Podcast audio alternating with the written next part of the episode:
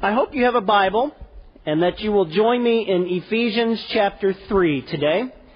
We're going through the book of Ephesians both in our morning worship and in our Bible classes. Um, and so I invite you to join me there, chapter 3 this morning. One of the things I like most about the book of Ephesians is that this is a very, very passionate letter from Paul.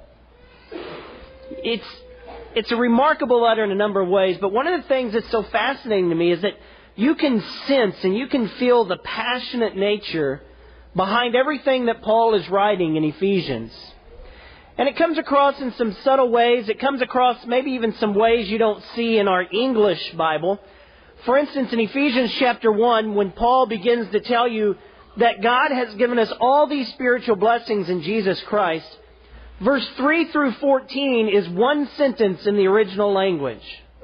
Paul is so fired up and he's so excited to tell you what you have in Christ. You've been purchased, you've been redeemed, you've been set apart, you've been made holy, you've been given the Spirit of God.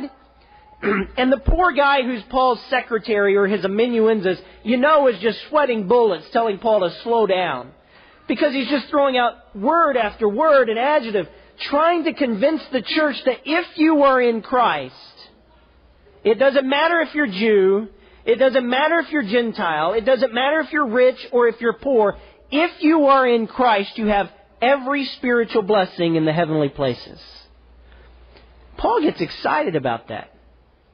And it, it's so passion filled that, again, in the original language, we don't see this in our Bibles, but the last two verses of chapter 1 in the Greek Paul wants to make sure you get the point, and there are 11 uses of the letter P in the Greek language. You ever heard a preacher just go off with alliteration? The powerful purpose of the pouring out, and then they start making up words just to make it sound good. They're just throwing out letters. Well, Paul, at the end of chapter 1, is so excited to make his point that Jesus Christ is far above all principalities and powers in the heavenly places that he just puts a bunch of peas in there. He wants you to hear what you have in Jesus Christ. He hits chapter 2, and he begins re- reminding us that, that God has brought us together by grace. He's made us a temple of the living God. This is a passionate letter. And then as chapter 3 starts, starts to unfold, Paul begins to offer a prayer, and then he catches himself. And he remembers he wants to tell you even more. Look at the wording, chapter 3 of Ephesians. Paul says, For this reason I bow my knees. For this reason I, Paul, am a prisoner for Jesus Christ for the sake of you Gentiles. And then he stops. And he goes on to tell you something else that he's just thought of. And it's not until verse 14 that he gets back to where he started in verse 1. Because all of that between 3.1 and 3.13 is Paul starting to pray and then catching himself to say, but, but I want to tell you something more. Brothers and sisters, Ephesians is an extremely passionate letter. But the thing I like most about Ephesians is it's an extremely personal letter. For this reason, I, Paul, am a prisoner for Christ and for your sake. There are some people you never expect to see in certain settings. They just don't seem to belong, or you don't ever expect them to be there. Have any of you guys seen the new Sprint commercials that's on TV? There's a there's the old Verizon wireless commercials where the guy would come out and he'd say, "Can you hear me now?" You remember those? Well, Sprint has one upped them. They hired the "Can you hear me now" guy, and now he works for them. And now his commercial is he says, "I used to ask if you can hear me now with Verizon. Not anymore. I'm with Sprint now." Because guess what? In 2016, every network is great. In fact, Sprint's reliability is now within 1% of Verizon and Sprint. And Sprint can save you 50% over Verizon, ATT, and T-Mobile customers. Can you hear that? Now, you don't expect to see the Verizon guy giving a commercial for Sprint. It's a great coup. It's a very, it's a very unexpected thing to find. There are just certain people you don't expect to see in certain settings. Look, I never ever expect to see Stephanie Caldwell or the Fearhelms trade in their burnt orange, come to the light, and wear crimson and cream. You just, you never expect to see that. They're set in their ways. They cannot be reached. You just don't expect to see some things.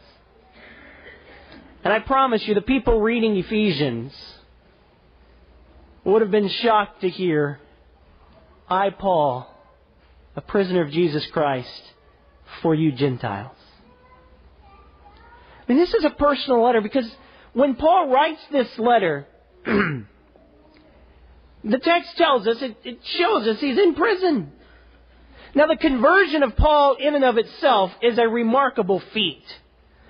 An old test or an, an old uh, New Testament scholar said that it would be easier for a leper to change his spots than for Saul of Tarsus to become a Christian. Do you remember how improbable his conversion was? No one expected this. So much so that when, when Jesus comes to Ananias in Acts chapter 9 and he says, Hey Ananias, I've got a, I've got a home Bible study I'd like you to go tend to. Pack up your Jule Miller film strip and I want you to go study with Saul of Tarsus. You remember what Ananias says? I've heard of this guy. He puts people like me in prison. And he becomes a Christian anyway.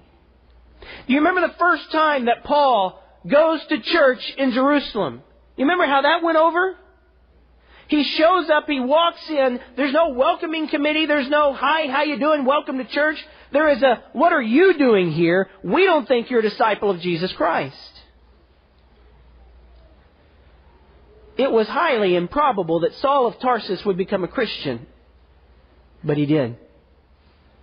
When Paul tells his story in Galatians chapter 1, he said, You know, I thought that I, I ought to do everything to destroy the church of God. But by the grace of God, Paul becomes a Christian. Now, if you think that's improbable, remember also the mission that Jesus Christ gave to Paul. Jesus says this to Ananias, the guy going to study with Paul or going to bring Paul to Christ. He says, I have chosen him to bring my name before the Gentiles. Now, if you think Paul's conversion was unlikely, his mission is all the more. Jesus says, This guy over here, Saul of Tarsus, the one who's a very educated Jew, he studied at the feet of Gamaliel, one of the most respected rabbis of his day. I want to take this Jew, this, this guy who will later in Philippians chapter 3 describe himself almost as a super Jew born of the tribe of Benjamin, circumcised the eighth day. I was a Pharisee.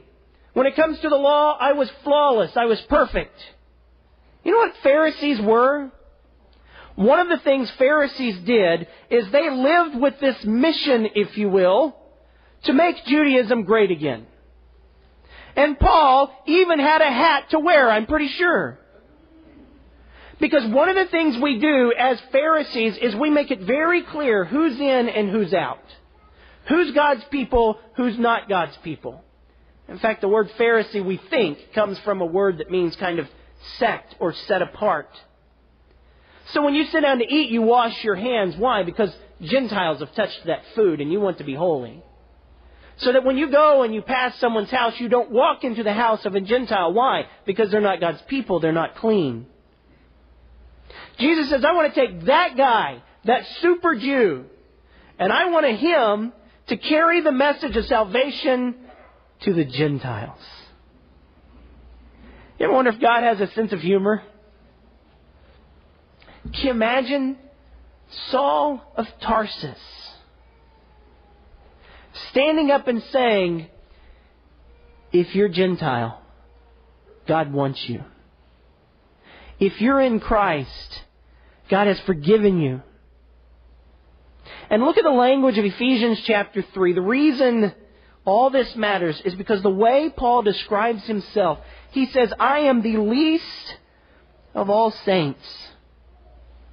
I tried to kill, I tried to imprison people, just like you. And then, if you look at verse 6 of Ephesians chapter 3, now his message is this that Gentiles have become fellow heirs, members of the same body, and sharers in the promise in Jesus Christ through the gospel. You know how improbable that is? That Saul of Tarsus says that. There's one other thing that's pretty remarkable about this text. When he starts chapter 3, he says, I am a prisoner for Jesus Christ and for the sake of you Gentiles.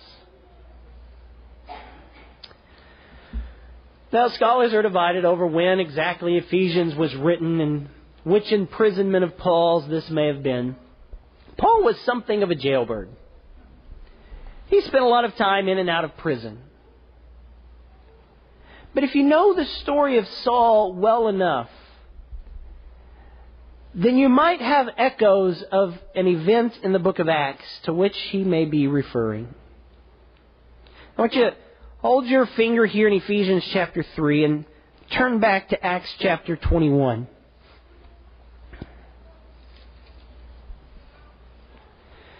You see, when Saul becomes a Christian, that's pretty improbable. And when Saul begins preaching, he begins by going into a Jewish synagogue and trying to reach out to the Jewish community then. And then when the Jewish synagogue runs him out of town or runs him out of the synagogue, he then goes to the Gentile people in town.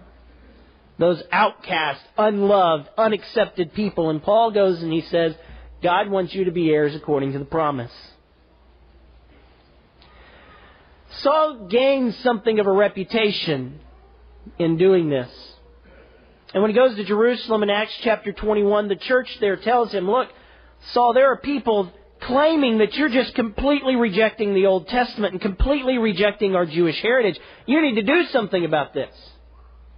There were some men there in the church who had made a vow, and it was time for them to go to fulfill their vow. Paul says, I'll tell you what, I'll go to the temple with them. I'll even pay the vow. And so he makes the trip and he goes to the temple. And here's what happens. Verse 27 When the seven days were almost completed, the Jews from Asia had seen him in the temple, stirred up the whole crowd. They seized him, shouting, Fellow Israelites, help! This is the man who is teaching everyone everywhere against our people, our law, and this place. More than that, he has actually brought Gentiles into the temple and has defiled this holy place. Now look at verse 29. They had previously seen Trophimus, the Ephesian, with him in the city.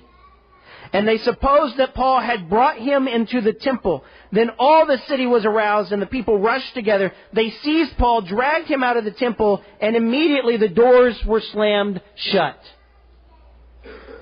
You see, at the very thought, the very hint that Paul would bring a Gentile into the temple of God completely panics the Jewish leadership.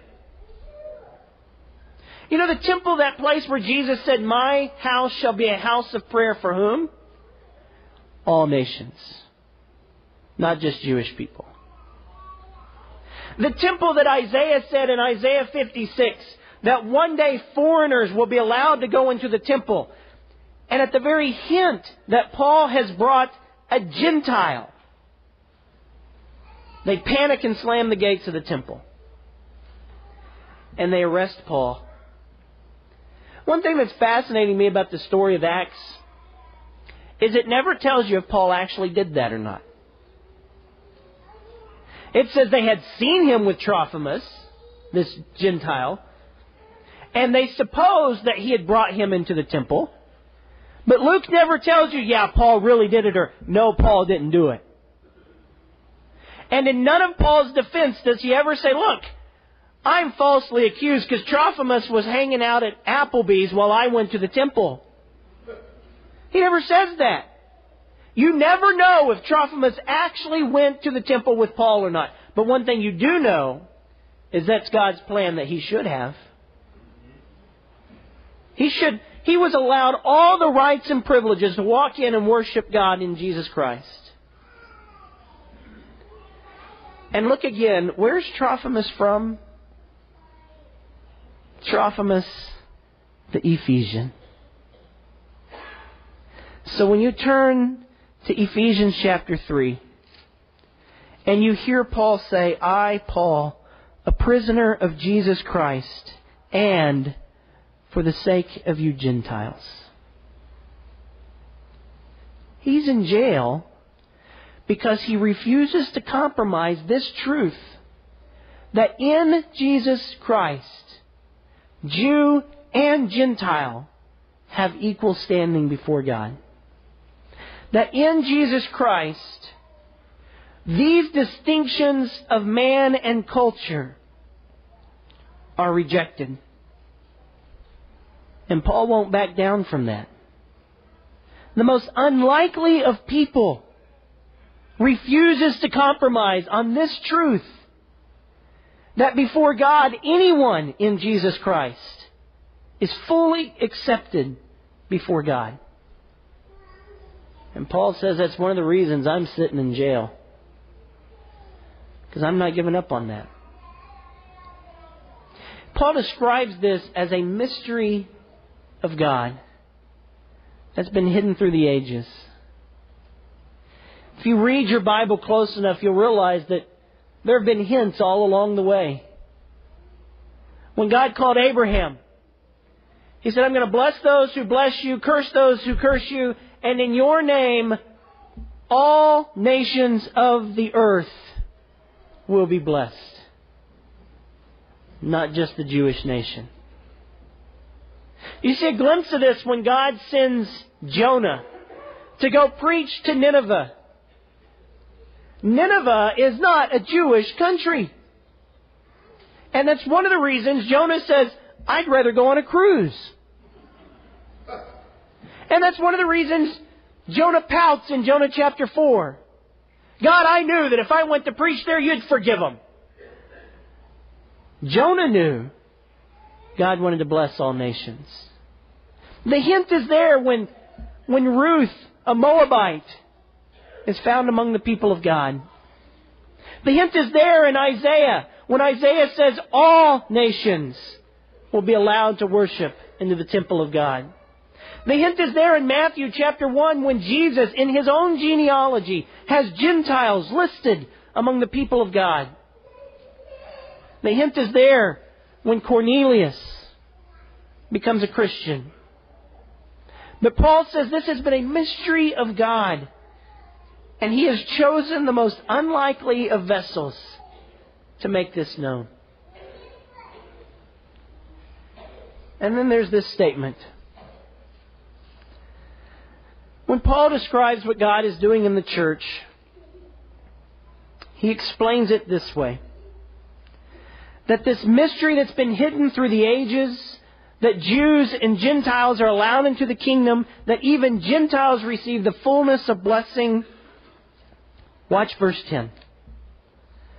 So that through the church, through the church, the wisdom of God in its rich variety may now be made known to the rulers and authorities in the heavenly places.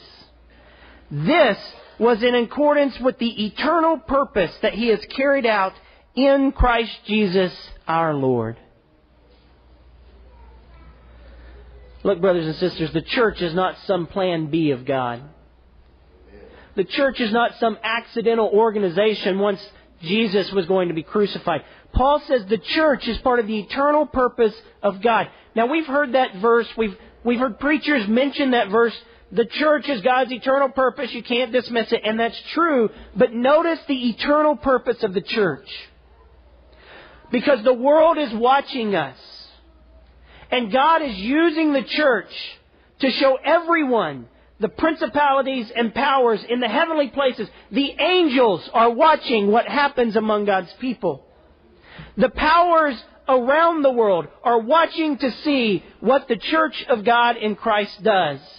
The leaders of our community are watching to see what the church of God does. And Paul says God's eternal purpose is to show the entire world what God's ultimate purpose in creation is. Remember Jim's sermon two weeks ago? That God's purpose is Ephesians chapter 1 to bring all things in heaven and on earth together in one place under the lordship of Jesus Christ. And Paul says God is starting to do that among the church. And the world is watching. The church is on display for everyone to see. This is God's plan. And Paul says that's why if God is bringing heaven and earth together, you cannot be different. If God is joining heaven and earth under the lordship of Jesus Christ, there cannot be a Jewish church and a Gentile church. If God is bringing all things together, you've got to start with yourself and be the body of Christ. Well, Paul, don't you realize that's going to upset some folks? I mean, how are you going to win the Gentiles, or how are you going to win the Jews if you keep bringing the Gentiles into the church? Let's, let's just do this, Paul. Let's give them their own church. Let's let them worship in their own place. We'll still call them brothers and sisters in Christ, We'll send them our used songbooks. We'll, we'll send them some help from time to time, and we'll still call them brothers and sisters in Christ. But, but if we push the issue, Paul, then we might run people away. Paul says God is starting with the church. And the world is watching. There cannot be a Jewish and Gentile church. If you cannot sit in the pew together, if you cannot blend your lives together, the world is not going to see what God is doing. It is the eternal purpose of God being worked out and lived out among His people. Now, Paul, that's not going to be popular. No, but it's going to be gospel. That God's plan is that Gentiles are called children of God. They are heirs according to the promise. In every way, there's no distinction. Because your salvation and your hope comes not in your ethnic background, it comes in the blood of Jesus Christ. The world's not going to understand that. But, brothers and sisters, if anybody is, it's got to be the church of Jesus Christ. Because the world is watching. That's why you'll read in chapter 4 there's one Lord, one faith, one baptism. Because there's one Lord, there's one body. It's a remarkable message coming from, of all people, Saul of Tarsus, who used to arrest Christians and do everything within his power to keep the purity of the Jewish faith clean from any outside foreign invasion. God says, Paul, I've got a different plan for you. I want to take you and I want to send you to convince the world that Gentiles are accepted in Jesus Christ. Do you love the way God works sometimes? This is one of those sermons that if I ended here, I'd be better off, I'm sure. But I don't think we're doing justice to the text if we leave it in the first century. No one has asked me to say what I'm about to say, but I feel it needs to be said. What Paul is calling us to in Ephesians chapter 3, brothers and sisters, is non negotiable. This is not our church. This is his church. And he's told us what that church is to be like. And, brothers and sisters, it's not easy. There has been a lot of conversation in the news, on Facebook, in publications recently about the church's reaction to everything that's happening around us. There was an open letter to the Christian Chronicle written by several leading prominent voices in the church, an open letter on race that points out how the church has failed to be the voice that God calls us to be in the past. We've not always done what we should. We were far too silent when we should have been standing up. Our colleges were segregated while we called ourselves the people of God. Our churches were segregated while we called our church the people of God. Too many publications were silent when we should have been standing up with the voice of the gospel of Jesus Christ. But one of my frustrations is that some people are very quick to point out past failings and not bold enough to say it won't happen again. And I know this is on some of your hearts because it's on your Facebook page. And I gotta be honest, I'm troubled by some of the things that I see. It bothers me that our religious rhetoric sounds too much like the political rhetoric of our day that when we voice our views and we voice our opinions about the nonsense that's happening in our culture, people think we're either Republican or Democrat. No one says, no, no, no, that's the voice of a Christian. It must be distinct in how we talk about things. And if it's not, we're not talking about it correctly. It bothers me that the voice of the church is not distinct enough. I know that what's in the news has divided communities, and it's left people scratching our head. And if you're not troubled by what's happening in the news, then you need to understand you're missing what's happening in the world. 40 year old man shot down and dead in Tulsa. And the explanations and the conversations begin to unfold. Who's responsible? Is it racism or is it not racism? And brothers and sisters, can I offer a few words of encouragement?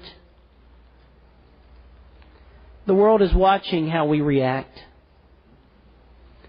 We must refuse to accept the false caricatures of people that the media tries to put out there. Not all police officers are racist, trying to kill people. And not all police officers are innocent. And members of our black community are not all thieves and thugs. And every young black man wearing a hoodie is not a criminal. And if you buy into the lies that media tells you and you fill your head with the false caricatures, you will cease to be the church of Jesus Christ. We see people for who they are. We must refuse to downplay the genuine suffering of people in our communities. Again, no one asked me to say this, so if this upsets you, it's me. It frustrates me to see people arguing over rhetoric instead of the reality. Black lives matter? No, all lives matter. You know which one's true? Both. When someone in a community says Black Lives Matter, brothers and sisters, that means for them they feel left out and broken. I love what Josh Nichols said not long ago. He said it's, it's like going to a rally for breast cancer and everyone's trying to raise money for breast cancer, and someone says, breast cancer, all cancer matters. If you have breast cancer, breast cancer matters to you. And if you're in a community that for so long has felt left out and felt voiceless, to walk up and hear them say, our lives matter, and to say, no, no, no, every other life matters too. It downplays and it cheapens the feeling of hurt and suffering and if we get caught up in the rhetoric, we'll never find the solution to the false realities that are painted by others. When someone talks about the recent shootings, and they say, well, if he'd only do what the police officer asked him to do, he wouldn't be shot. Maybe. But in our culture, there's too many times that that seems not to be the truth. And we cannot cheapen the sense of inequity and powerlessness in our culture. When someone says we've passed civil rights in our country, we ended slavery years ago, we ought to just get on with it. You're cheapening and downplaying the true hurting that's happening in our culture. The reality is there are people in our community who are hurting and genuinely scared. And if we are the church of Jesus Christ, we don't argue whether or not the facts out there justify their being scared. We deal with the reality that that's how they feel. A mutual friend of some of ours posted on Facebook recently. Someone asked him, What are you going to do this weekend? His response was, I'm going to try not to become a hashtag. That's how they feel, brothers and sisters. And Paul says our work of the church is not to get tied up in the cultural skirmishes, but to step in with the reconciliation of Jesus Christ. That's the gospel of Jesus Christ. And brothers and sisters, the world is watching us. They're watching what we say at the office. They're watching how we treat people different than me. They're watching what we post on Facebook. And if our language is not covered in the blood of Jesus Christ and the Spirit of God, then they're not going to see God's ultimate plan for the world. And it is the eternal purpose of Jesus Christ that we get this right. This is not a mission of the church, brothers and sisters. To Paul in Ephesians chapter 3, this is the mission of the church. That Gentiles are fellow heirs. That salvation comes in Jesus Christ. And it's not just about race. Listen to the way we talk about refugees and immigrants. Listen to the way we treat the rich or the poor. And if our religious discourse sounds like the political discourse of our day, we've missed the power of the gospel of Jesus Christ. The world will not, because it cannot, bring about peace and reconciliation. That only comes through Jesus Christ. It's a well known statement, an often read letter. But in 1963, Martin Luther King found himself in prison in Birmingham. And unfortunately, some people opposed the call that he was making for racial reconciliation. And there's just one paragraph that I always come back to when I think of the times we live in. Dr. King wrote this. There was a time when the church was a very powerful in the time when the early Christians rejoiced at being deemed worthy to suffer for what they believed. In those days, the church was not merely a thermometer that recorded the ideas and principles of popular opinion. It was a thermostat that transformed the mores of society. Whenever the early church entered a town, the people in power became disturbed and immediately sought to convict Christians for being disturbers of the peace and outside agitators.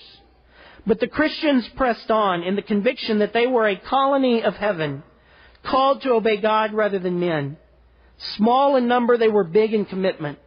They were too God intoxicated to be astronomically intimidated. By their effort and example, they brought an end to such ancient evils as infanticide and gladiatorial contest. Things are different now. So often the contemporary church is a weak ineffectual voice with an uncertain sound. So often it is an arch defender of the status quo. Far from being disturbed by the presence of the church, the power structure of the average community is consoled by the church's silent and often even vocal sanction of things the way they are.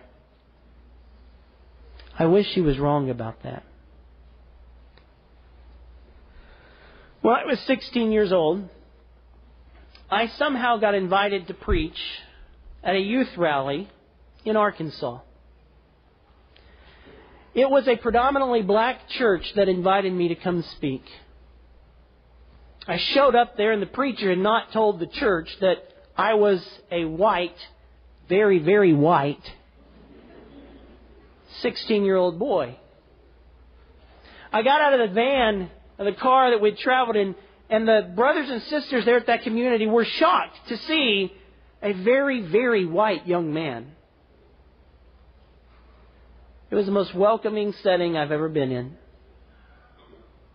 And it was, unfortunately for me, the first time that I began to glimpse that we haven't got this white right quite yet. You see, I was invited to speak at this church, and there was another church in town, a predominantly white church in town, that had lots of youth and a bigger facility. And the church to which I'd been invited said, We've sent out invitations to everyone, and they're not going to come. And so when Saturday came around and the youth rally was there, I was the only white guy in the room. And it wasn't because it wasn't because there were no other people in the community to come, it's because they would not come. And yet they call themselves the Church of Jesus Christ. Now, when I was 16, I didn't have a lot of sense either. You may find that hard to believe. So on Sunday morning, I was invited to preach for the church. There were I said I was the only white person in the in the auditorium. There were two others. They were friends of mine who had traveled with me. They were sitting off on the far right side of the pulpit. And I got up that morning, 16 year old boy, and I said, If you're a member of a black church, don't ever expect to see the gates of heaven. And they reacted just like you. Has he lost his ever loving mind? Because you know our our brothers and sisters in the black community, they're more vocal and they, they like to encourage, especially young, terrible preachers. Preach on and amen. There was nothing. And then I said, if you're a member of a white church, don't ever expect to see the gates of heaven. And by this time, my friend who had come with me was trying to find his way under the pew. And at this moment, the brothers and sisters in that auditorium realized what I was saying. And that's when they said, Amen! Preach on! And then it worried me. Why are they amening that one and not the other one? Because the Church of Jesus Christ is not black or white. And if you are a member of a black church, you're not going to see heaven. And if you're a member of a white church, you will not see heaven. Because the Church of Jesus Christ offers every spiritual blessing in Christ, not in our color. And our culture doesn't get that. The day I preached at that church in Arkansas, my home church was having a funeral for one of our elders. His name was Jabbo Lawson. I wish I knew the story in the late 70s. Jabbo became an elder. A small rural community a black man, was appointed an elder of a church. Jabbo and Lena Bell were, were my glimpse into the world of race.